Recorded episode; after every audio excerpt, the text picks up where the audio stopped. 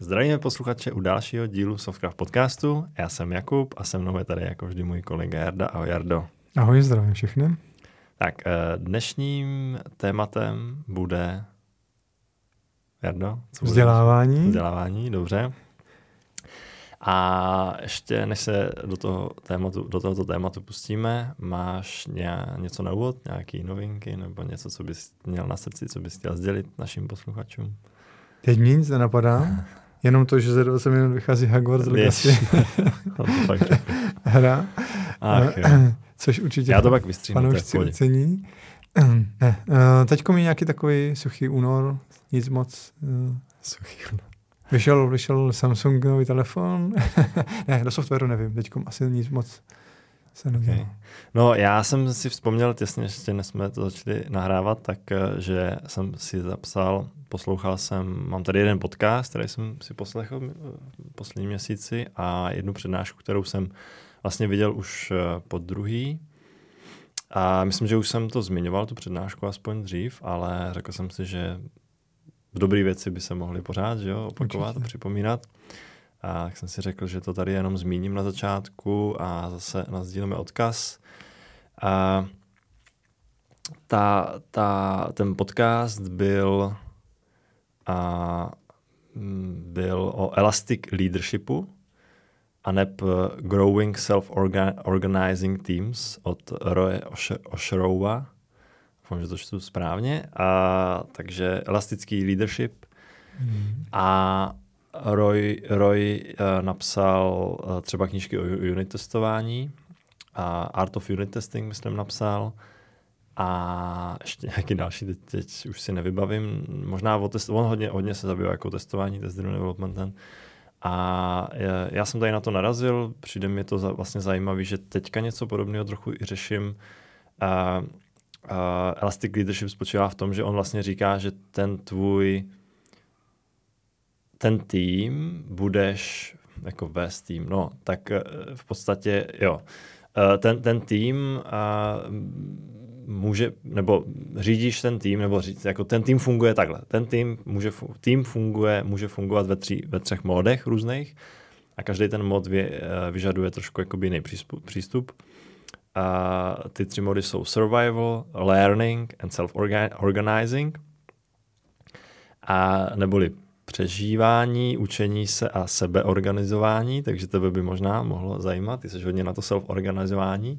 On tam právě třeba říká, že to self-organizing teams nejsou zrovna moc jakoby častý, jsou to spíš jakoby týmy složený z hodně seniorních lidí hlavně, a je jakoby, že ze své praxe nezažil moc, že by se ty týmy dostávaly do tady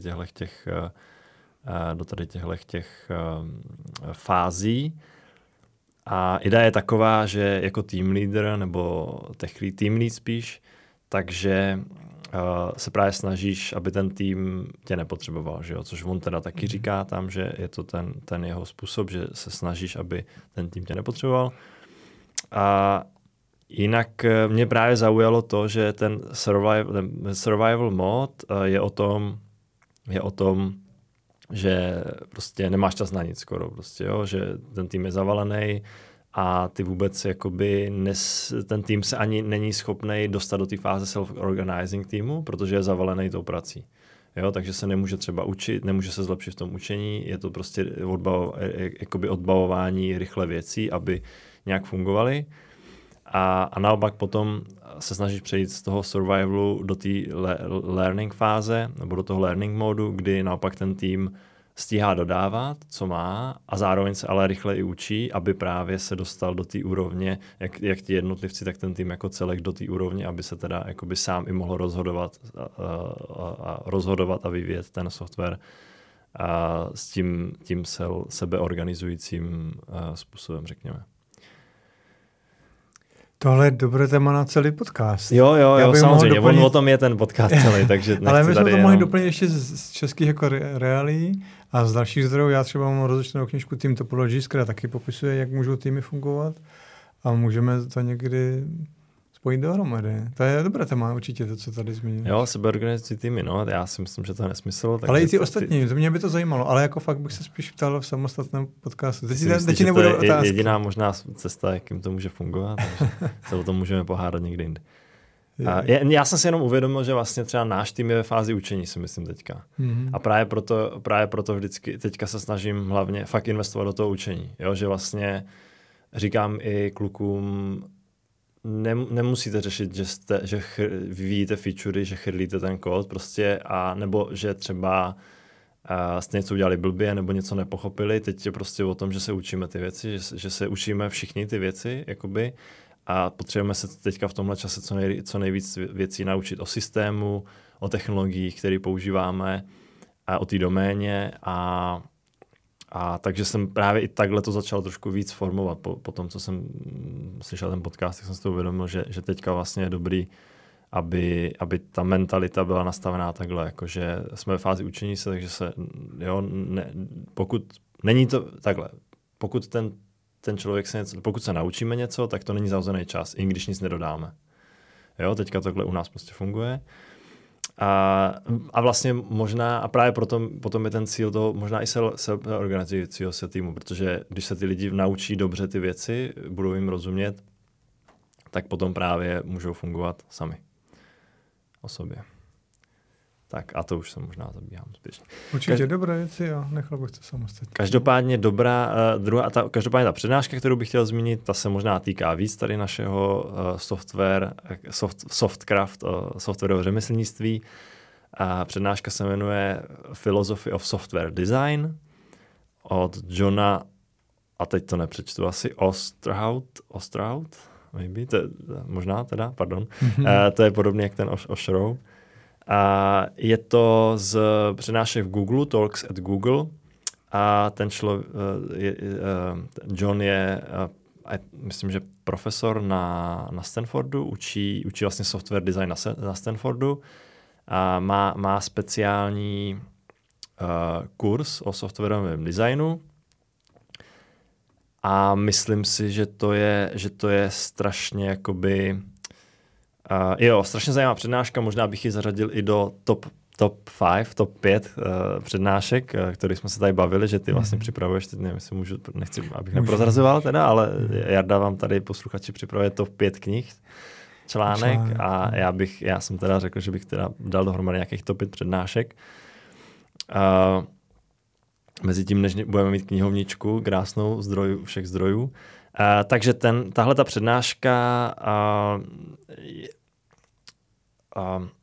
co je zajímavý, tak říká, že největší problém nebo nejdůležitější koncept computer science je problém dekompozice problému, že to vnímá jako nejdůležitější dekompozice problému, což je jakoby zajímavý. Není to teda algoritmizace ani nějaký takovéhle věci. A není to pojmenovávání, že jo, říká třeba, zajímavý. A ta třída, tak, nebo ten kurz s těma studentama, co má, tak má právě rozdělený na 3 části, a má tam po každé té části dělají code review. Já myslím, že implementujou ve 2 částech ten stejný projekt, nebo nevím, jestli to není ve všech 3 stejný úplně projekt, já mám pocit, že to je první 2 části jeden projekt, a ve 3. části potom dělají ti studenti jakoby z něco jiného zase. Jo, aby se vlastně naučili na tom prvním projektu něco. On dělá code review, to znamená všem ten kód projde toho prostě strašně moc.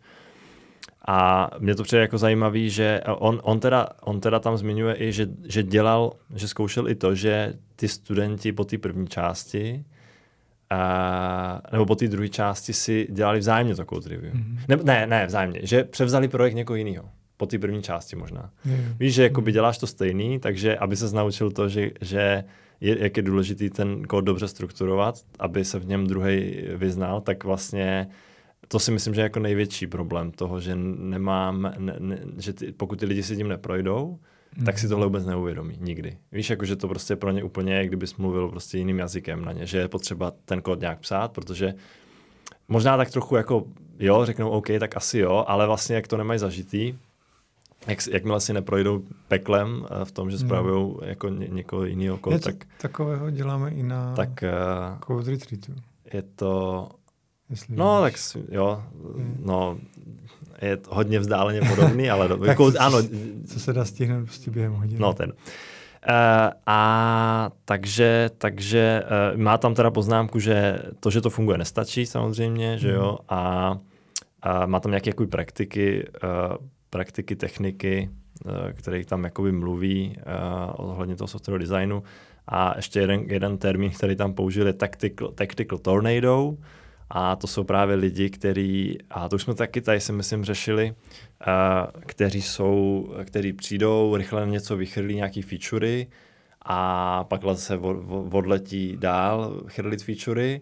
No a ten biznis nejhorší je, že ten biznis je často ještě adoruje za tohle, že jsou to ty lidi, kteří prostě doručili za měsíc tady něco. A přitom ta kvalita vlastně potom je jako hodně špatná a ty lidi naopak, kteří tam potom zůstávají, tak jsou za ty hloupí, že nejsou schopní třeba ten software rozšířit. Když tento za měsíc napsal, tak jak to, že ty nejsi schopný tam doplnit tady těch 3-4 věcí za týden prostě, jo. Takže doporučuji přednášku určitě zkouknout. A můžeme se pustit do dnešního tématu konečně. Jo, to jsme mírně navázali toho vzdělávání. Aspoň tímhle směrem. Tohle, co říkáš, je kurz nějaký, který přednáška. Jo, to je pravda, to je pravda. Možná se k tomu ještě budeme vracet v průběhu naší diskuze. Tak, z téma vzdělávání, Jarno. Proč se vlastně o tom máme bavit tady v vývoji software? Když vlastně je na to škola nějaká, tak se něco naučíš a pak pracuješ v práci, ne? Tak... Je to tak důležitý? Nebo co to znamená? Možná by se někdo mohl myslet, že se naučí jednou Javu a bude ji používat celý život. A ty tak děláš, ne? Tak to není. Víš, že se mi to skoro daří? Jo, ne, já se rozšiřuju neustále jiné věci. No, protože vývoj softwaru a to řemeslo jako takové vyžaduje celoživotní vzdělávání neustále. Tím, jak se to pořád mění, přicházejí novější verze, nové přístupy. Jo, taky je dobré kouknout i třeba, jak to funguje na jiných jazycích, jiných platformách. Takže celkově patří to je jakoby denní chleba, jo? Mm-hmm. To vzdělávání. Je to prostě, tak jako dýcháš, tak by se měl neustále vzdělávat. Prostě naprosto přirozeně. Ani nad tím nepřemýšlíš, ani to není něco navíc. To je standard prostě. Jo? Teďko je jenom otázka, proč myslím, že je jasná. Proč se ty vzděláváš? Teda? Jak to říkám, to je na těch důvodů. Už taky proto, abych mohl taky dělat na nových projektech, abych nemusel dělat pořád na legacy projektech, kde mi stačí nějaká možná stará znalost, ale chci i na nových a třeba dejme tomu hlavně ve startupech, ve kterých se teď pohybuju, tak tam mnohdy třeba ten startup se dostane dál, že začne používat ani ne třeba nové technologie, ale i nové přístupy, nové postupy, nové způsoby spolupráce, dejme tomu. Jo. Ale patří mezi to i třeba nové technologie. Jo. Takže být neustále jakoby co nejvíce v oboru, v oblasti. Jsou to nástroje, které ti třeba usnadňují práci, takže člověk je potom i efektivnější. Jo. No. OK. No já totiž, je zajímavý, že ty jsi zmiňoval nové technologie, nové postupy. A už jsem se jako chtěl zeptat, ale proč? Jo, protože a mně někdy přijde, že tímhle i trošku trpí ten náš obor. Jo? Já jsem tak trochu možná si prošel takovým obdobím, kdy jsem si říkal, že jsem se dostal do takové fáze, kdy jsem se chtěl naučit úplně všechno, že jo? A úplně jsem z toho byl prostě o tom zmatenej. A možná potom jsem třeba nešel tak do té kvality. Protože když se, o tom se tady taky trochu často bavíme, jakoby a ta pointa, nebo je důležitý taky vědět třeba, co se učit a že některé věci, i ty staré věci jsou, jako staré ověřené technologie možná jsou lepší než ty nový, nebo jsou na ten daný problém úplně v pohodě, ale ty jsi pak řekl, že abys byl efektivnější. A já to asi myslím, že to je přesně jakoby ten důvod asi, proč bychom se měli vzdělávat, by nemělo být, že si zkusíš novou technologii, ale že vlastně se snažíš udělat líp ten software. Lepším způsobem, jo? A nebo efektivněji taky. Jo? Znamená lepším způsobem nebo efektivněji, rychleji, že jo? Když dodáš něco v dobré kvalitě rychleji, tak je to samozřejmě, to je ten důvod, jakoby. Nemusí to být vždycky rychlost. Může to být třeba ta dobrá kvalita, že no, je třeba... to já jsem říkal lépe, anebo efektivněji, to znamená jakoby rychleji za menší. Že má třeba méně chyb, to mi připomíná, dneska jsem viděl pěkný tweet, který to retweetoval, že to, že má software bugy, je přirozená věc. Jo, že není důvod se nad tím podivovat, jako patří to k tomu. Jo, vždycky tam budou. A je to spíš o tom, jak rychle třeba dokážeme. Jo, dnešní doba je třeba o tom hodně ten software dělat flexibilně. To znamená, že ano, víme, na produkci se dostanou bugy, je třeba si to přiznat, i když se budeš snažit jakkoliv, ale je potřeba mít dobré nástroje a vědět, jak to rychle odstranit. No, tak a když, no, ještě chceš vědět, proč se máš vzdělávat? Zkusíme na tom přejít na to, jak. No, jako, jo, asi můžeme přejít. No, ještě možná, jako, tak už vím teda proč, jo. Chci se zlepšovat, chci dělat ten software lepším způsobem. A možná ještě, co by mě zajímalo, v čem bych se měl vzdělávat, než jak. Tak to se dá rozdělit na několik částí, no. Jedna věc je ta hardcore, technická, tu přímo, ve které pracuješ, třeba s jazykem, s kterým pracuješ. Pak to může být na úrovni toho, jak pracuješ, jako spíš jakoby mentálně. Může tam být třeba time management, duševní zdraví, efektivita právě a podobně. Pak tam může být to, jak vzdělávat se trošku i social skills, protože vývoj softwaru je hodně o komunikaci. Když programátor primárně komunikuje nebo má pocit, že komunikuje s počítačem, ale vlastně komunikuje s jinými lidmi skrze ten počítač. Ať už s kolegy přes kód, anebo se zákazníkem přes to, co to vyplivne, jako co to vlastně potom dělá. Takže i nějaké social skills se zlepšovat. Jo? Jakože třeba spolupráce v týmech a fungování a dodávání těch produktů. Takže je to na několika úrovních, no. Co by ses měl? Co všechno potřebuješ k tomu, aby jsi byl, jak bych to řekl, schopný software developer. Jo, to je pravda. To mně přijde, že to je vlastně dost takový... No co ty tam vidíš jako to, co? Jakoby... Co by ses měl ty vzdělávat, co si myslíš? No já to právě vidím podobně, jo?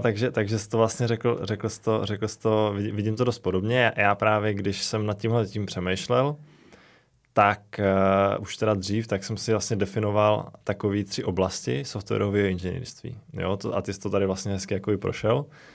A já to mám založený na komunikaci, to znamená, je to komunikace s počítačem, tam jsou ty hard skills, jo? To znamená algoritmy a datové struktury, programovací jazyky, programovací paradigmata, možná databáze, jakoby teoreticky.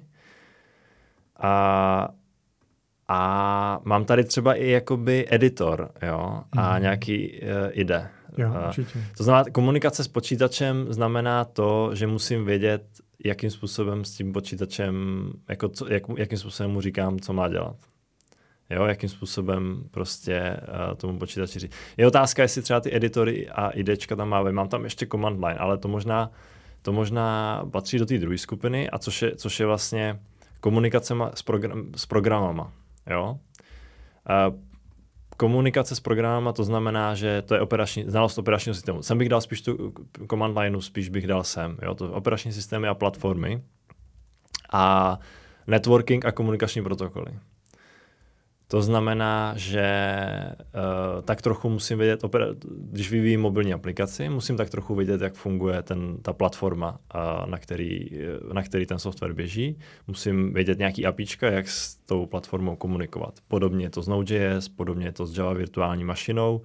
Jo, to znamená, musím vědět program, jak vlastně s tím, to už není vlastně s počítačem, tak jakoby napřímo, že jo, to už není o tom jakoby computingu, ale je to spíš i o tom znát to rozhraní těch programů a platform. A nebo vlastně frameworku třeba případně AI. Jo? Tam jakoby ten framework, můžu mít MVC framework webovej, který je třeba v PHPku, ale dost pravděpodobně, když bude, já nevím, v jiném programovacím jazyce, v Ruby třeba, tak ty principy budou dost podobný. Jo, takže tam vlastně musím znát jakoby znalost a jakým způsobem ten framework je postavený. Mám tady networking a komunikační protokoly, to znamená, tak trochu musím možná vědět o tom, jak funguje internet, jakým způsobem funguje HTTP, jakým způsobem ty systémy jednotlivý spolu interagujou, to znamená, a zase tam bude potom záležet konkrétně, jo, mám to hodně obecný, to znamená, že potom bude záležet konkrétně, co děláš, tak potom o to víc se zaměříš na některou z těch oblastí. Ale myslím si, že obecně je potřeba, aby dobrý software inženýr si myslím, že musí mít znalost, nějakou znalost o všem, co jsem teďka tady vyjmenoval. A ještě teda poslední oblast je komunikace s lidma. A tam právě zahrnuju to, co jsi říkal, ty soft skills. Jo? Ale mám tady třeba...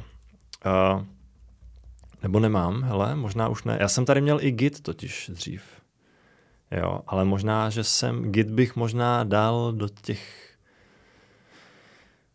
do té platformy, do komunikace s programem, protože tam jakoby já samozřejmě musím vědět, jak ten Git funguje, ale vlastně ten Git, proč používám Git? No, protože je to spíš komunikace s někým jiným, jo, s nějakýma jinýma lidma, to znamená i ty Git message, i ta organizace toho kódu, je to vlastně o té kolaboraci spíš s lidma. A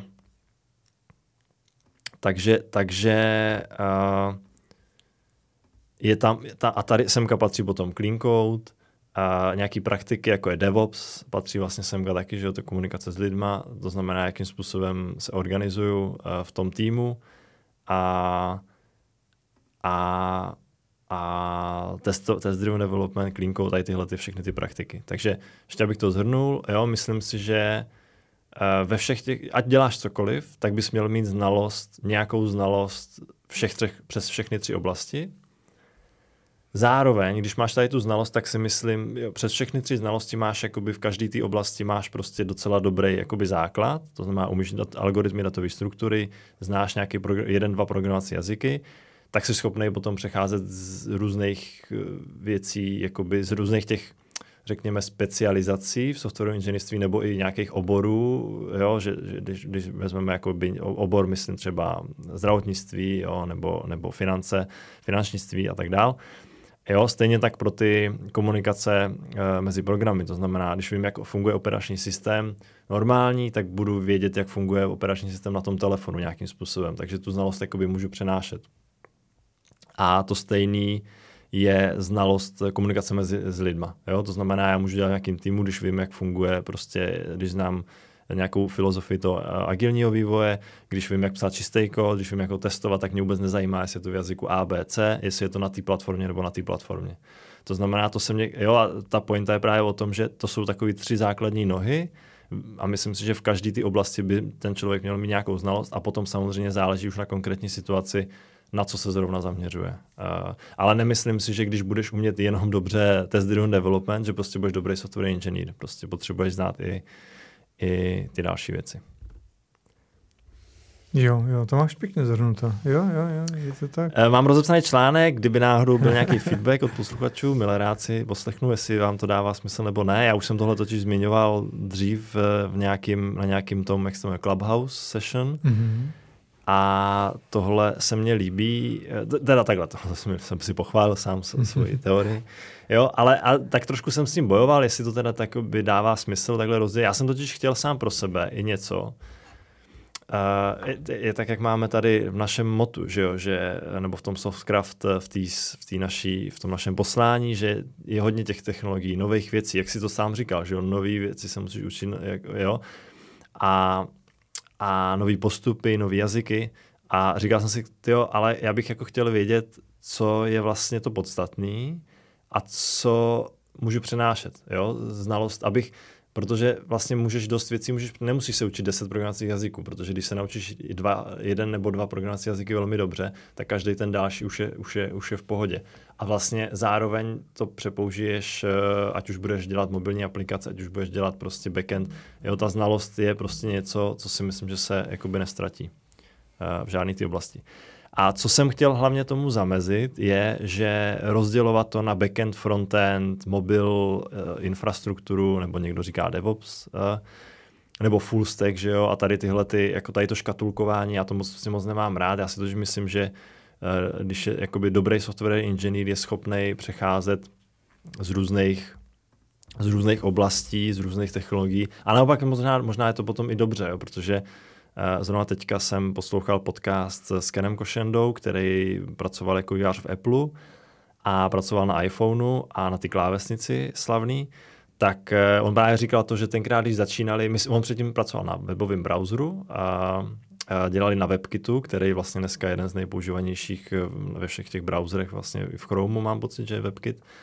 A on říká, hele, my jsme byli tři, kteří tomu v podstatě nerozuměli. Jakoby, my jsme nebyli specialisti na browser vůbec. Jo. Jeden říkal, že jeden z nich, ano, ten jakoby už to trošku znal, ten nás do toho trošku uvedl, ale a potom třeba časem jako říkal, že i myslím, že v tom iPhoneu, teď jsem jistý, že taky nahajrovali nějaký experty, nebo nějakých jakoby lidí, který měli větší specializaci na tu oblast, kterou oni dělali, ale většinou z začátku to byl prostě tým lidí, kteří uměli dobře dělat software a prostě se naučili ty věci velmi rychle.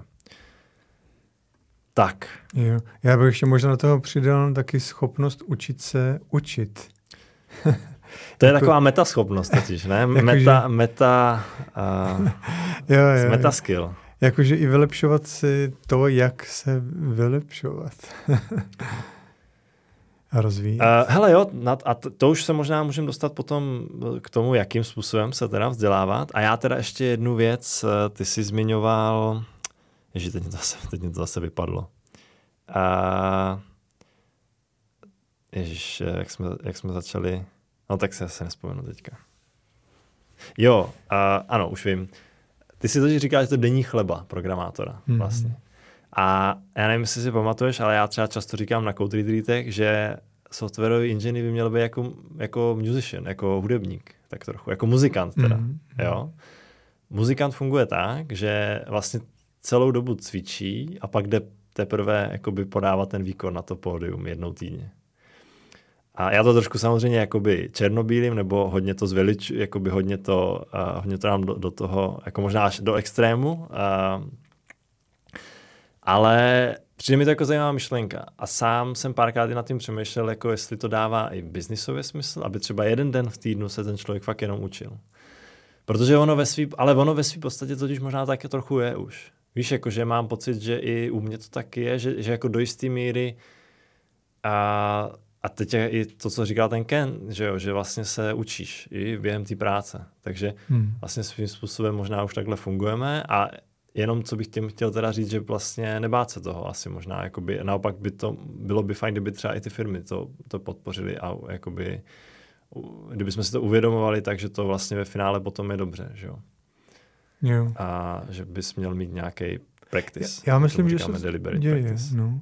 Jakože jedna z věcí totiž je, už se pomalinku dostávám k tomu jak, protože hodně, nebo myslím si, že v dnešní době kdy je málo času na spoustu věcí, jakoby si k tomu najít, jakože si sedneš a teď si začneš třeba, já nevím, procházet nějaký kurz nebo něco takového, tak se učíš za pochodu a čteš dokumentaci a dostaneš třeba v práci nějaký úkol, něco naimplementovat, zaintegrovat novou technologii, nové APIčko, tak se to učíš za pochodu, že to rovnou zkoušíš, najdeš si, já nevím, nějaký úryvek tutoriálu, části, které tě zrovna zajímá, ten použiješ, zkoušíš, jak to zapadá do toho, jako komplexně do toho vašeho řešení. Když ne, tak hledáš dál, když jo, tak to použiješ a tak pokračuješ dál. Takže myslím si, že to se už děje v rámci jakoby pracovní doby, když to řeknu. Takhle. Jo, to je pravda, no. Ale to, co zmiňuješ ty, tak to už je taky dobré, jakože trénovat jakoby pořád, jo, se zlepšovat. A to je něco jakoby mimo, jo, tu jakoby práci, jo. Jo, možná, ano, to je dobrý point, že vlastně pořád to, co jsme teďka řekli, že se vlastně děje, je ale svým způsobem orientovaný hlavně jenom na to, co řešíš v té práci, že jo. Ty se učíš, abys vyřešil problém, což asi je v pořádku, to tak asi už je. A teďka je otázka, jestli bychom neměli víc času ještě věnovat tomu učení se ve stylu nějaký, jakoby mimo. No, rozšířit si obzory třeba. Jo. Kouknout třeba i někam jinam. Zkusit si něco, co normálně v práci nepotřebuješ. Třeba, jo. Ale mohlo by tě to možná inspirovat k něčemu. Nebo zjistíš později, že najednou už to používají všichni. No a jako, hele, ale zase já bych nechtěl úplně jako používají všichni, to je takový to honění za těma technologiemi. Já jsem spíš myslel, že bych radši jakoby, aby jsme si kódili nějaký cuty, že jo, jako se říká code cuta, prostě no, nějaký bowling game třeba, nebo co děláme na Code Retreatu, Game of Life, nebo já nevím, nějaký... Mě třeba napadlo, co bych si chtěl udělat, už jsem na tom chvilku pracoval, naimplementovat si Bitcoin v JavaScriptu. Jo, jenom nějaký prostě minimální takový, jenom a vlastně, abych se naučil třeba i, jak to funguje under the hood, možná si zkusit na tom nějaký testování třeba, jo, nebo něco takového. Takže... To si myslím, že by mohla, že by se, tam si myslím, že bychom ještě mohli jakoby mít víc prostoru. Já jsem teď třeba získal takovou dobrou zkušenost. Učil jsem se Kubernetes, zkoušel jsem si to u sebe, udělal jsem si build v Dockeru, pušnul jsem si ho do DigitalOcean, kde mám svůj účet, kde mi ten Kubernetes běží. Už jsem všechno nastavil správně, jak by mělo být. Ale na konci mi to napsalo, že to je pod špatnou architekturou něco, že tomu nerozumí ten Kubernetes, že to nedokáže ten pod, ten kontejner, že ho nedokáže pustit. Tak jsem o tom pátral, co se děje, jako jo. ChatGPT mi taky úplně nemoc poradila, i když tam bylo něco. Nakonec jsem teda šel na Stack Overflow a šlo o to, že já jsem udělal ten build na Macu M1. Ano, což jsem netušil. To byla pro mě úplně nová zkušenost. Když uděláš dokrovský build na M1, tak je to jiný, než když ho uděláš na Windowsech. Já jsem si myslel, že ten image bude stejný. Jako, nějak jsem to jako... Jsem si nedokázal ani připustit. Nebo naopak nepustíš image, který si buildil na Intel platformě, nepustíš na M procesoru. Jo, asi to tak bude. Jako, no. Ne, pak se tam objevilo, že existuje možnost dát tam parametr platform a dopíšeš pod jakou platformu. To jsem samozřejmě zkusil a tam byl další háček, že to trvalo asi hodinu a nechtělo to přestat. Takže ještě nevím, ještě to nemám dořešeno. Nicméně to, že jsem začal, já bych to normálně dělat nemusel, ale to, že jsem začal dělat tyhle ty věci, tak jsem najednou objevil tyhle ty zákonitosti. Jo. Z tohohle. Jo, já pak ti pošlu odkaz na článek. Tady, my jsme tady to právě taky řešili zrovna. Tak, jo, tak asi jste se tím už prošli. Jo, vidíš, takže. No dobrý, tak možná teda... co třeba, hele, možná ještě než jak, co třeba programovací jazyky? Jaký by se měl učit programovací jazyky? Měl bys se učit programovací jazyk? Jasné, přece, jenom jeden tady je. JavaScript? Ale Javas, bez toho mohl říct jakože Javy? Javas. To je možná takový samostatný téma, velký. A my jsme tady řešili vlastně programovací jazyky, viď? Myslím, že jsme to už řešili, že jsme měli jeden díl, jakože třeba jsem začínající programátor. Kolik programovacích jazyků by si měl znát? Kolik jazyků umíš, tolikrát si programátorem? Tak si programátor, možná. Já tím, že některé jsou si hodně podobné, právě třeba jako Java, C Sharp, JavaScript. JavaScript asi taky, když je dynamicky a dost mi to vždycky štve. Tak stačí jenom jeden z nich některý a ty ostatní jsou si fakt hodně podobné. To už potom je jenom detail něčem, co se píše trošku jinak. V C-Sharpu všecko velkým třeba podobně ještě navíc. Jo. Já právě tady mám k tomu takovou poznámku spíš pro sebe, já jsem jakoby zkoušel dřív hodně jazyků a dlouho jsem se naučil žádnej pořádně. A právě to si myslím, že když se na to teďka dívám, myslím si, že 2 programovací jazyky, 1 nebo 2 opravdu dobře, bys měl znát opravdu dobře. Jo? A myslím, že to jako bohatě stačí. A možná je dobrý 1 nebo 2 takový ty mainstream jazyky a potom je možná dobrý a naučit se nějaký úplně jiný jakoby způsob, nějaký jazyk, který se výrazněji liší, trošku výrazněji liší. Já tady mám třeba Clojure samozřejmě, anebo Haskell. A když třeba znáš Javu samozřejmě, nebo JavaScript, tak se neuč Kotlin, protože je vlastně to stejný jako Java, že jo? Ale nauč se radši ten Clojure nebo ten Haskell, protože ti to úplně jakoby převrátí celý svět vzhůru nohama. A když už bych se teda učil nový programovací jazyk, tak bych jakoby na to šel tady tímhletím způsobem. A možná ještě, takže samozřejmě taky 1, 2, možná 3. Ono jde spíš o to, že když se naučíš, myslím si, že 1 nestačí, protože když se naučíš 1, tak nemáš tu perspektivu toho, co o čem ten programovací jazyk vlastně je. Jakoby, o čem ty programovací jazyk, co je programovací jazyk a co je nějaký obecnější princip, si myslím. Jo? Že až se naučíš druhý jazyk, začneš učit druhý jazyk, řekneš, aha, tady to je vlastně tohle v JavaScriptu a teďka je to v Javě takhle, aha, tak tohle je vlastně něco obecného. A tak ty dva jsou si zrovna podobné, jak jsi říkal, jo? Takže kdyby se učil jiný, rozdílný, tak by to bylo třeba Clojure. No jasně, tak to je to stejný, no, o to víc možná by to bylo. A když nějaké společné věci? No tak jasně, tak pořád jsou to, každý jazyk je pořád sekvence ifů a cyklů a podmínek, že jo, takže... Není tam nic. A už jsme řešili v jiném podcastu, že už se od 60. těch let vlastně nezměnili nějak zásadně, takže to je furt to stejný. Jo, a já jsem říkal, 1 nebo 2, možná spíš ty mainstreamový právě, kde se naučíš vidíš třeba ty nuance a není to zároveň pro tebe, ale takovej skok. Jo, když z Javy půjdeš na pořád, i když umíš jenom JavaScript, máš třeba 2-3 roky zkušeností, tak pořád skok do Javy třeba je pořád jakoby něco dost jinýho, že jo? Musíš se naučit točit i tu platformu, není to jenom o tom jazyku, jo? Ale potom teda už bych třeba sáhnul po nějakým Clojure třeba. A ještě možná zajímavou poznámku tady mám, jestli staticky nebo dynamicky typovaný, že jo? To je taková ta klasický války žabomyší na internetu. Tak možná to taky zkombinovat. Jo? Když nám třeba ten statický, když nám 2 statický, tak potom bych třeba měl radši zkusit nějaký dynamický, abych vlastně měl lepší perspektivu. Ale to za mě, jinak to potom to stačí, jakoby nemusíš jich umět. Jo, někteří ti namítnou, že i těch statických prostě můžeš psát dynamicky, a že jsou vlastně dynamické. Jo, a to jenom, protože nějaký konstrukt tam jde napsat dynamicky. No tak právě proto je to fajn si to vyzkoušet v tom, o kterým se říká, že je dynamický, že jo, aby se teda jasně, jako věděl, o čem to je. Jo, určitě to je dobré. Jo. Tak, no dobrý, a tak to je všecko, můžeme se pustit na to, jak by ses měl učit, jak by ses měl vzdělávat teda, jak na to. Jo, já mám nějaké zdroje, které jsem kdysi procházel já a když to možná vezmu od toho nejobecnějších, tak jsou to různé kurzy na YouTube. Těch je tam mraky. Myslím si, že po covidu jich ještě mnohem víc přibylo. A já tam bych zmínil jeden, protože jich můžu jako zmiňovat víc, ale jeden, který poslední dobou, na který občas koukám a fakt se mi líbí a je dobře zpracován, jako mi přijde fakt kvalitně udělaný, je Amigos Code, což přednáší jeden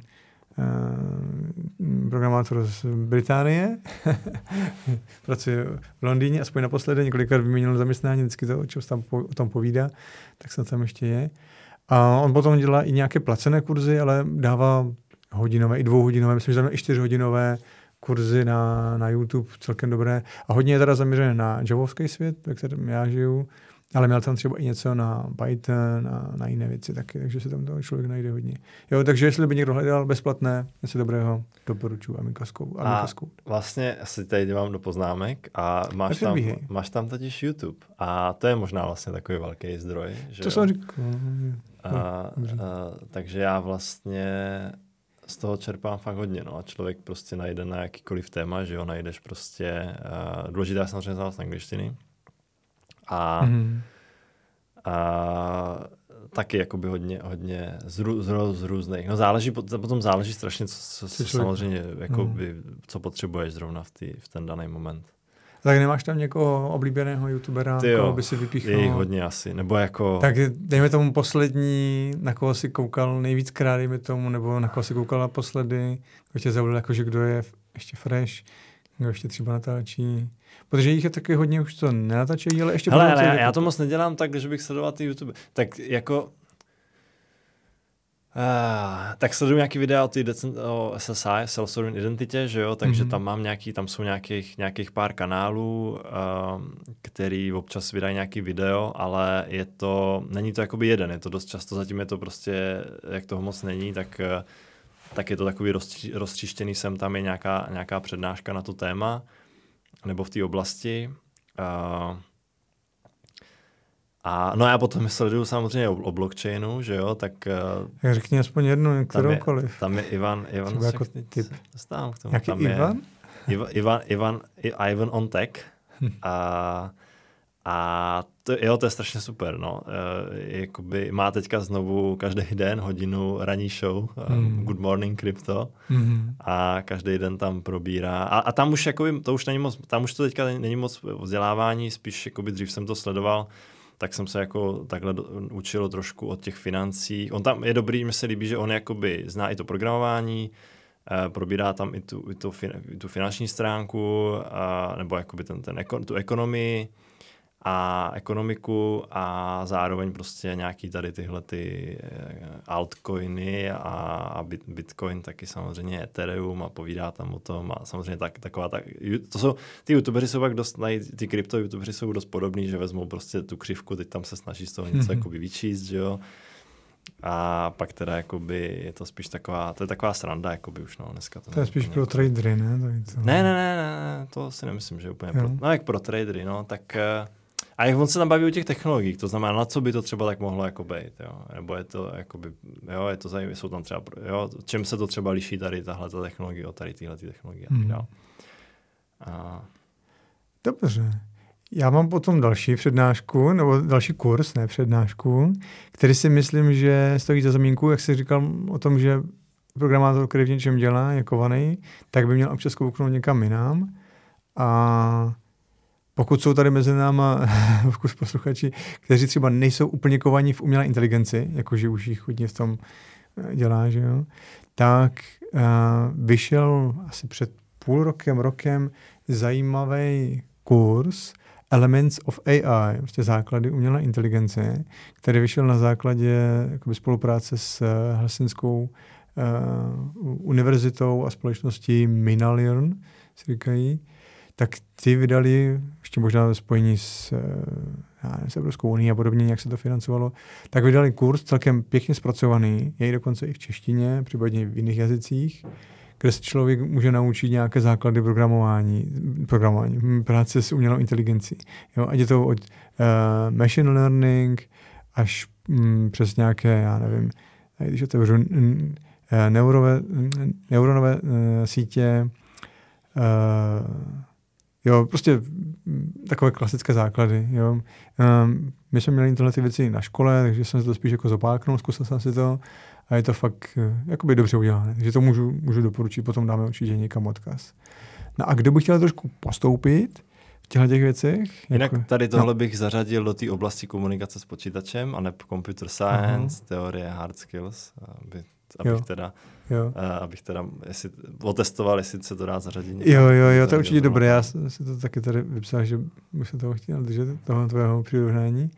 Ale jenom když to navážu jenom, tak s tím souvisí další úroveň třeba, kdo by chtěl pokračovat nebo hlubší znalosti třeba v machine learningu, tak je dobrý kurz na Courseře. Courseru budou znát asi si všichni. Andrew Ng? Já teď nevím jméno, ale... No to je úplně první snad kurz. Bude to asi, ano, jo.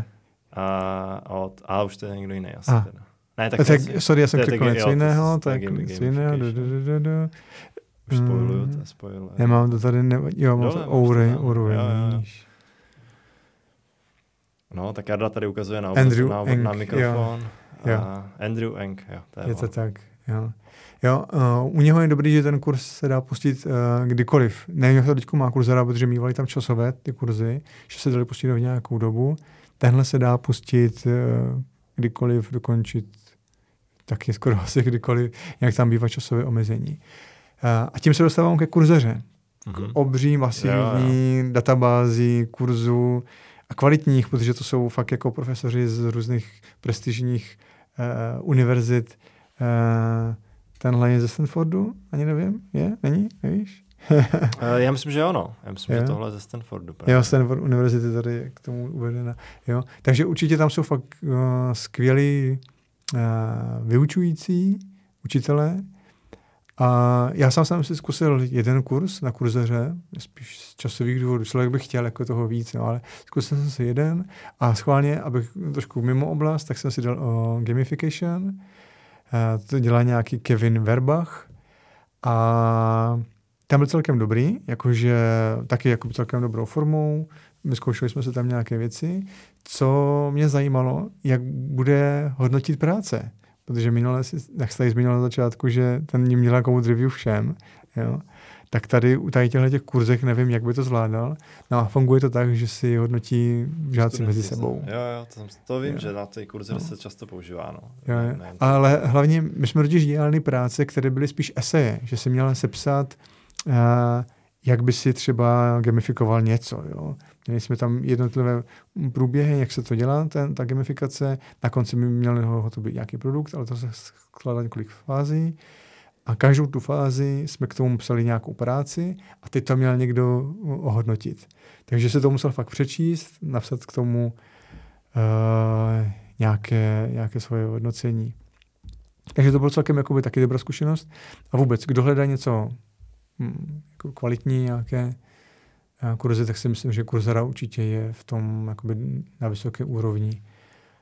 A co je taky fajn v poslední, no už je to další dobu, ale to zpočátku nebylo, ale už teď tam mají i nějaké jakoby flow nebo dráha, bych řekl. Že od začátečníka pokračuješ dál až dál, takže ti tam ukážou, které kurzy by si měl třeba dodělat potom, které dokončíš. Jo?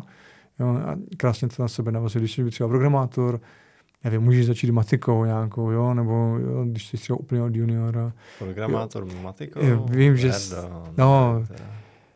záleží, jako kam směřuješ potom, jo. Jestli jdeš třeba programování, jako třeba v umělé inteligenci, jo, nebo programátor prostě webových stránek, nebo mobilních věcí, jo. To je prostě těch dráh, tam může být víc, jako, jo. Že můžou se různé. No hele, já popravdě už já tu kurzoru, já nevím, já se tam vždycky ztrácím a je to takový těžký vybrat něco, co je zajímavého. A možná to moc řeším. Ale učil jsem se tam, nebo učil, my jsme právě podle toho ve škole jeli podle té machine learning, tam některé ty jako jeho přednášky jsem se na to tenkrát díval, ono to bylo i na YouTube, myslím, mimo tu Courseru. A to jako se mně líbilo. Teď si vzpomínám, že jsem tam ještě dělal Human Computer Interaction, dobrý kurz na Courseře, nevím teďka, který to byl. Ale ono totiž jich tam jako 5 let zpátky jich tam moc nebylo, takže to by mě to všechno jednodušší. No. Dneska už je to taková rozhodovací paralýza tam teda pro mě popravdě. Takže vlastně to Human Computer Interaction, to se mi líbilo. A ještě jsem si teďka vzpomněl, to teda už není na Courseře, ale ze Stanfordu musím tady zmínit Programming Methodology kurz, nebo jakoby jeho předmět, Programming Methodology ze Merhansámi, ze Stanfordu, je to starý teda už asi 10 let. A dělá to v Javě, ale je to vlastně jako programování, jako to má takový ty pole třeba, jo, a jakoby od úplně začátku má tam prostředí Karel, jakoby Karel, což je postavička, kterou jakoby posunuješ po nějakým hřišti, řekněme, a sbíráš nějaký jakoby kamínky a to programuješ, takže a strašně se mi to líbilo. Ten učitel prostě úplně jako nadšený do toho, jo, jak byl do toho nadšený, jo, jak to těm studentům prostě vysvětloval. Říkám, to je fakt paráda, to si pamatuju tenkrát, ještě na výšce jsem tohleto sledoval, bylo to moc super, takže a je to tak spíš takový, no tak kdyby se někdo učil třeba Javu, nebo to asi není úplně pro pokročilí programátory samozřejmě, ale... Co myslíš, Courseru? Ne, tady tenhle ten Programming Methodology kurz. Je to prostě pro studenty, kteří se učí programování, takže na Stanfordu, takže. Jo, tak dobře, že se to člověk může najít, kdo začíná a kdo trošku pokračuje. Jedna otázka, tady to na mě svítí na té Courseře víckrát. Certifikáty. Má smysl o ně usilovat? No, já nevím. Co bys poradil lidem, kteří v tom začínají? Hele, jakoby... Já mám jediný certifikát, mám Javu a myslím si, jakoby... Pomohlo ti to v tvojí profesionální dráze? Hele, já jsem totiž potom přestal dělat Javu, ale myslím si, že svým způsobem jo. Myslím si, že jo. Myslím si, že některé věci jako, jsem se o tom jazyku naučil jako by daleko víc. Pomohlo ti to, že máš ten certifikát, nebo to, že jsi k němu došel? Ne, to, že jsem k němu došel samozřejmě. Jo, ale jakoby bez toho, aniž bych jakoby to studoval na tu, abych ho získal, tak si myslím, že bych se k tomu nikdy nedokopal, že bych si takhle četl o té Javě prostě ty věci. Takže je to dobrý gamifikační prvek. Jo, je protože tam ona k tomu v té Javě byla, nebo asi ještě taková knížka přímo.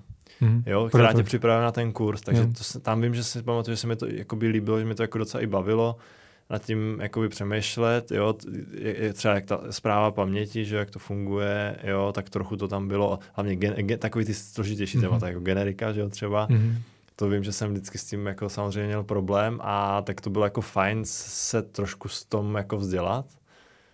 Myslím si, že do toho třeba, já vždycky říkám, že to, že jsem se naučil líp Javu, mě potom pomohlo teďka v TypeScriptu, že jo? Protože to, že jsem uměl dobře Javu relativně, tak přejít z JavaScript na TypeScript je vlastně, jakoby tam jako neřešíš vůbec nic, tam není nic nového v podstatě, jo? Když znáš Javu, takže já ještě jsme možná dělali srandu, jsem chtěl připravit jakoby úryvky kódu, které jsou v Javě a v TypeScriptu, ale vypadají úplně stejně. Musím to někdy udělat, jo, aby vlastně lidi fakt pochopili, že jsou to úplně stejný jazyk. Jo, takže k těm certifikátům jenom asi, že jo, nemá smysl jakoby mávat s ním certifikátem, ale je dobré si zkusit tu cestu, jo, jako určitě plně ty požadavky k tomu, aby to mohli získat. Vím, že třeba mají certifikáty, má teďka AWS, že jo, hodně na tom jedou. Jo? Je to vlastně jejich takovej zajímavý marketing, jo? Že ti rozdávají ty certifikáty, ty lidi jsou jakoby tím ověnčený, že mají ty certifikáty. Určitě to je prostě, že museli prokázat nějakou znalost toho AWSka. To jako samozřejmě, jo, je to jako super, nedá se říct, že to jako je k ničemu, rozhodně ne prostě, jo.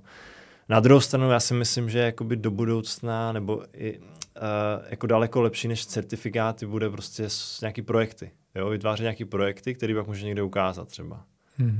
A to si myslím, že jako je daleko jako hodnotnější než to, že získal certifikát, ale to se jako ne, jasně, pokud třeba tady, vím, že tady ty získat ten Java certifikát nebo tady ten AWS certifikát, musíš jít do toho školicího střediska, že jo, takže se to nedá jako podvádět tam moc. Děláš to dokonce pod kamerou, že? Děláš to na kameře, jo, kontrolují tě tam. Vím, že tady kolega dělal AWS certifikát, tak normálně musel ukázat na kameru prostě svůj pokoj celý, že tam jako nikdo není. Jo, to dělal z domu. To dělal online, online. Jo, takže takhle to bylo a to bylo v době covidu totiž. Jasně. Takže jasně, jako jo, no, ale hele, tak tady ty certifikáty třeba tady na těchto online kurzech si myslím, že to, tam to jako nepotřebuješ, jo, vůbec si myslím, jo. Zase jako opět bych mohl zmínit, jakoby ta cesta k tomu dojít si myslím, že i tady může být. No jasně, ale tak tady to funguje tak, že to můžeš dělat zadarmo a když chceš certifikát, tak se to zaplatíš, jo, takže jako nedává smysl. Jasně, ale tak jako... Jo, tak tady ale se můžeme bavit bez certifikátu, ale obecně jenom ten kurz. Určitě jako je to takový jako lehký, takový potvrzení jako těch znalostí, ale to jako není to zásadního. Ale asi, že jo, zaměstnavatel se asi podle toho nerozhoduje. Přesně tak, jako nebudu se, jako jo, tak dobře, když za mnou přijde někdo, kdo má 10 certifikátů, všech 10 certifikátů AWS, tak OK, tak to samozřejmě bude jako, budu asi vědět, že umí, že rozumí AWS. Když budu potřebovat někoho na AWS, tak pravděpodobně bych ho nahajroval, ale jako když budu potřebovat softwarového inženýra, který musí dělat jako jiné věci, tak tam už jako třeba to nemusí být. Tak jako a tam jsou právě ty další skills, na které se zatím certifikáty, myslím, nedávají. Jasně. Dobře, já mám tady další zdroj, nebo jestli chceš, že můžeš ty doplnit. Jo.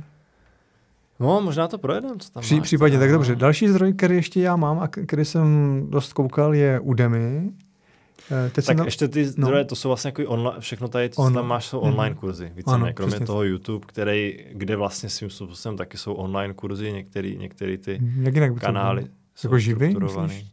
No ne, tak kurz a video o něčem je něco jiného, že jo? Kurz je něco, co má nějakou sekvenci, nějaká série, nějakým způsobem organizovaný. No, tak nějaký online další, co tam máš? Jo, Udemy třeba je taková platforma, která mívá dost často různé výprodeje. Já vím, že jsem tam kdysi objednal pár kurzů za $5 a dneska už je dávají za 10 nebo tady 15, asi to už to sleva trošku pokročila. Nejsem si jistý, jestli to je tahle platforma, ale na jednu z nich jich je víc, ale tahle mi tak utkla v paměti, tak bývá jakoby negativní reklama v tom, že oni některé z těch kurzů přebírají z jiných webů nebo z jiných zdrojů bez volení autora. Ale teďkom nechci křivdit, jestli to je Udemy, jo, ale... Nemůžeš to tady googlit. Jsme médium, jsme seriózní médium, nemůžeš tady takhle šířit takový poplašný... Ale kdo to nemluví o válce? Já radši nic neřekl. Jo, Udemy je fajn určitě. Já je fajn, já ji mám rád. Je to neověřená informace. Jo. Jarda šíří dezinformaci tady. Ne, ale jenom, když si zkusíte najít nějaký kurz, tak si klidně dejte do Google, jestli není ještě někde jinde. Ale Udemy, no, tam mám stejný problém jako s Courserou, prostě tam to je tisíce, já se v tom vždycky ztratím. Právě, že Udemy je, bych řekl, už nižší kvalita, no, jo, tak že tam už je jakoby cokoliv, jo, zatímco, jakože kdokoliv, kdo si udělá kurz, tak ho může dát, myslím, že na Udemy, že to neprochází ani nějakým pořádným review. Jo. Zatímco ta Coursera, ta fakt dělají profesoři, kteří, kromě toho, že rozumí tomu problému, tak zároveň umí učit. Jo. A zároveň, jestli to, doufím. A jestli to jde i jakoby pod značkou nějaké univerzity, tak oni si to, doufám, zkontrolujou, že minimálně aspoň někdo zkoukne ten kurz. To není Menlova univerzita. Může to jít ven, jako... takže já teďkom jakoby jedu už od úroveň níž. Okay. A co tam máš ještě dalšího? Tak potom jsou takové pěkné jakoby klikátka, jako je třeba Codecademy, jo, kde není člověk, ale je to krásně webově zpracováno. Jeden problém je v tom, že teďkom... Ne, tady to není ono. Jo. Codecademy je jeden z nich, protože je takových víc. A je dobře, tohle že... teda spíš víc pro začátečníky, si myslím. Jo, mám pocit. Bylo dřív to jakoby... Já jsem se tady učil JavaScript totiž. Jo, mám pocit, že jsem ho tenkrát, jakoby, že jsem tady pár těch kurzů o tom JavaScriptu, myslím, si procházel, protože... Mně to přišlo fajn docela. A teď tady vidím, tady mají full stack, mají tam toho docela dost. No. Už to fakt hodně rozšířili, tak to je fajn. Tak to není možná už jenom pro začátečníky, ale myslím, že se tam můžeš učit i trošku to témata. Postoupilo, je tam více jazyků, tam i Java. Ale je to jedna z věcí, které taky doporučuju, jakože člověk se to v klidu může proklikat, vyzkoušet si to. Bývá tam dost často i živý editor, že rovnou vidíš, co to dělá, ta tvoje věc. Jo, máš tam nějaké i kvízy třeba, takže je to pěkně zpracované určitě. Ale myslím, že tam není video k tomu, že by k tomu někdo povítal. Já jsem ho tam neviděl. Nějakých výjimek může být nic.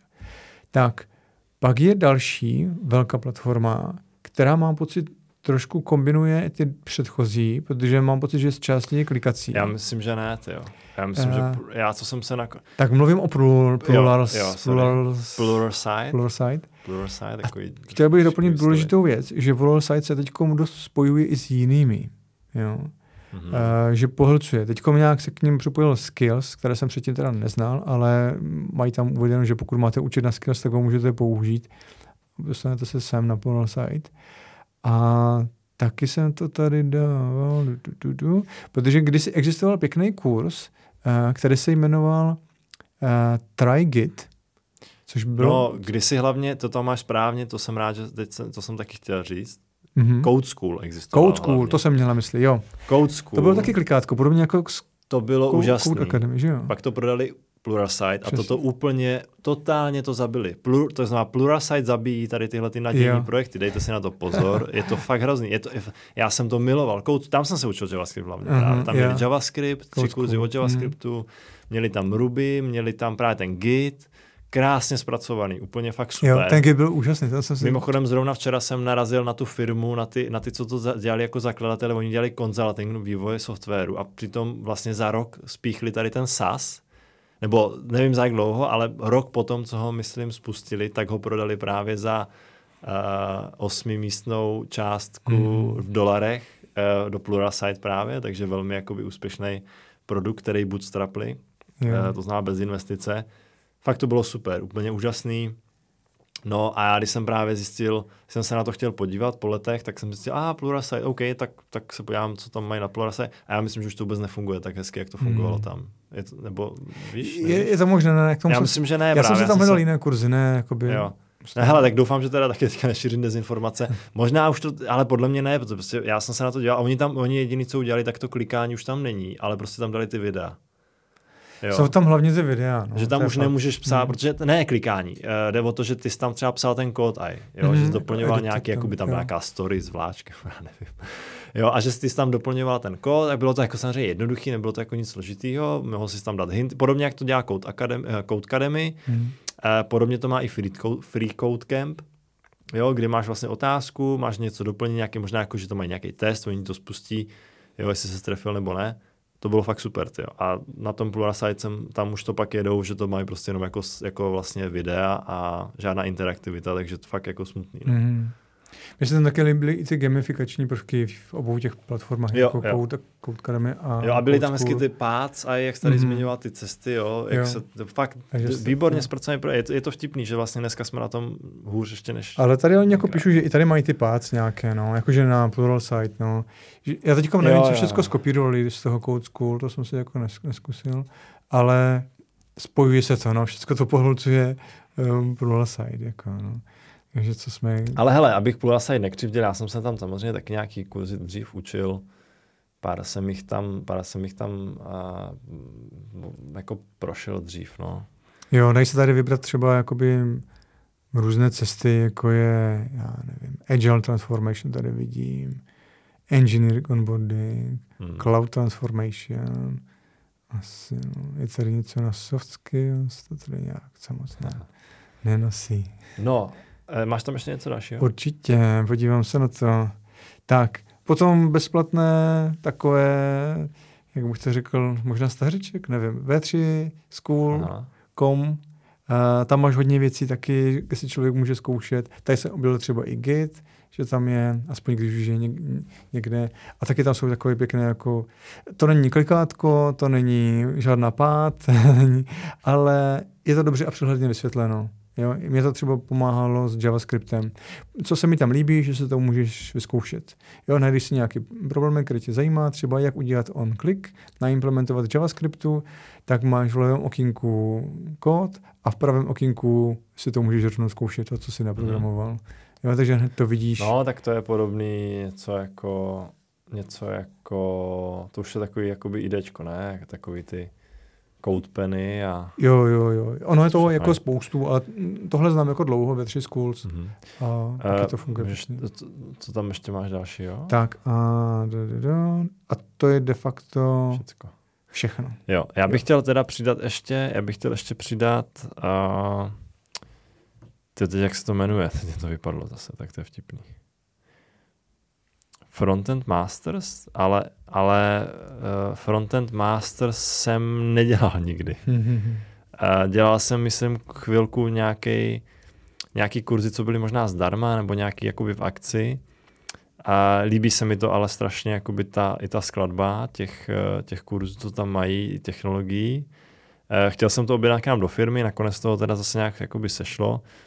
Každopádně, kdybych si platil teďka kurz asi, tak bych dost pravděpodobně, tady hodně mají tam ty JavaScripty různý, jo, RxJS, myslím, je tam jakoby JavaScript, tady in the background se dívám, intermediate, React třeba, jo, React, tady mají TypeScript, Remix.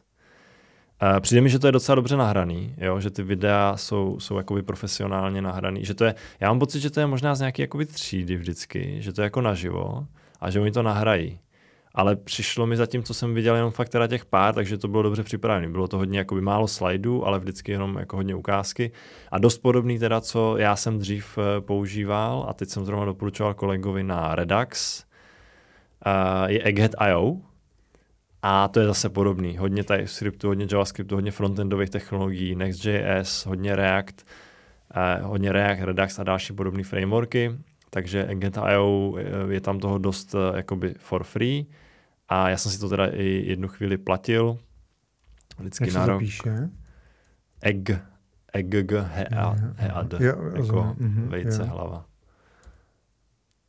Egghead, head, nerozumíš. No, pokračujeme. Jo. Tak, tak to jsem si na to teďka takhle vzpomněl. Já jsem si teda jinak jako nepřipravoval Takhle to teďka, jakoby, co si vybavuju. Jo, stačí jenom Docker znáš, jako prostě. A co si vybavuju a... Já bych tomu asi doplnil důležitou jednu věc. Ono těch kurzů je hodně. Jako, jo. A teďko se to může člověk setřídovat podle ceny, podle kvality a podobně. Ale já si myslím, že nejpodstatnější je, pokud už někdo třeba s něčím takovým chce začít, je to dobré třeba pro začátečníky, jo, protože oni třeba nejdou úplně třeba do hloubky, ale hodně, nejvíc jich bude pro ty začátky, tak asi nejpodstatnější je kterýkoliv z nich si vzít a začít ho a dokončit ho až do konce. Prostě projít si tou cestou. Jo. Nejdůležitější. Myslím. Asi, no prostě jako když už... Ale to si nemyslím právě. Jako úplně, že... Já si myslím, že vůbec ne. ne, neprojít to? Stačí jenom začít? Nebo ani ne, já si myslím, že ten kurz, hele, jako já prostě, ok, jako projít si kurz je fajn, ale já jsem tohle třeba, já jsem na tohle ujetý, jako já to vím, já prostě mám taky pocit, že musím end-to-end všechno dokončit, začít dokončit a nejlíp, potom je, to je v pohodě, ale potom je horší, že začnu 3 takový kurzy, jo. To ne, to jenom jeden. Můj aktuální přístup je, že se prostě učím. No dobře, to bych kecal, určitě to tak není úplně pravda. Učím se, co potřebuju, jenom prostě. To už jsme říkali na začátku. Učím se do té míry, co potřebuju. Neučím se celý kurz, to je zbytečný. Ano, skipnu si začátek, konec taky nemusím vědět celý kurz. Přesně tak. Jo, zastavím se tam, kde, když mám pocit, že OK, to mě dává smysl, tak prostě jdu dál. Tak dobře, zpátky na stromy. Jo? Tohle jsme zmiňovali na začátku. Jo? Když řešíš nějaký problém, najdeš si něco, co tě zajímá, to si nastuduješ, použiješ, hotovo. Jo. Ale teďko jsme u toho, že si chceš rozšířit v oblasti úplně nejme tomu cizí, úplně, nebo, ale jak víš, že je tvůj konec? No to právě konec je v tom, že si můžeš i nějaký věci zkoušet, že jo, sám. Když je to AI, tak si prostě můžeš říct, chtěl bych pochopit třeba něco z toho. Si řekneš, co od toho očekáváš, že jo. Jenom kousek tě zajímá. Třeba. Tak to si můžeš prostě jenom třeba nějaký YouTube video. Můžu, no, samozřejmě. Jo? Jo, samozřejmě, to je jako já zmiňuji ty kurzy, že jsou právě dobré, že mají nějakou posloupnost. Ten autor si dal práci s tím, že tě provede od nějakých základů až po nějakou úroveň a když budeš dělat, jakože pro který kurz se rozhodnout, jak říkám, je jedno, který si rozhodneš, ale je dobré si ho vzít od začátku až do konce, projít si celou tou myšlenkovou cestou, kterou tam ten autor do toho vložil a spíš tímhletím mířím na začátečníky, na lidi, kteří třeba se ještě tolik nesetkávají s programováním, ale chcou si něco vyzkoušet. Jo. Možná je to jako dobrý, určitě je to dobrá obrana proti tomu, ještě... abys nezačínal jeden kurz tam od JavaScriptu, druhý kurz tam určitě... od JavaScriptu a třetí kurz tam od JavaScriptu. To takhle asi nedává smysl. A potom je tam ještě jedna věc. Já to třeba právě vidím, když si hraju s tím Kubernetes. Taky jsem to dělal, já jsem to říkal už minule, že jsem si našel, co jsem jenom potřeboval. Tady kousek něčeho nastavit, tady kousek něčeho, tady... Ale já jsem pořádně nevěděl ani, co to nastavuju. A proč to tak nastavuju? Tak si nastuduješ, no jasně, to já neříkám, nesnaž se pochopit. Já mám dobrý myšlenku. Mně chyběla ta komplexní prostě znalost toho celého. Jako, jo. A proto já jsem šel třeba radši do knížky, jo, jak jsem zmínil minule, jo. Ale v určitých oblastech je dobré to jakoby tak jako pojmout celé, pohltit to. Jako, jo. Člověk se najednou uzavře ten obrázek o tom celém, jakože... Jasně, asi se tam naučíš i věci, které už potom nikde nepoužiješ, ale budeš to mít na pozadí, budeš tomu rozumět. Takže moje rada, za kterou si fakt jako stojím, když chcete nějaký kurz udělat, tak si ho vybrat a oni jsou hodně všechny dost kvalitní, některé můžou být lepší, ale než mít paralýzu z toho, který si vybrat, tak si to prostě některý vybrat a než přeskakovat na jiné, tak ho dokončit celý. To je tak asi moje hlavní rada. Tak... A já myslím, že to už můžeme pomalu dospět k závěru, takhle na závěr, tady Hardovou úvahou. Já jenom ještě jsem chtěl říct, určitě se učte a vzdělávejte, je to součástí naší práce, je to super.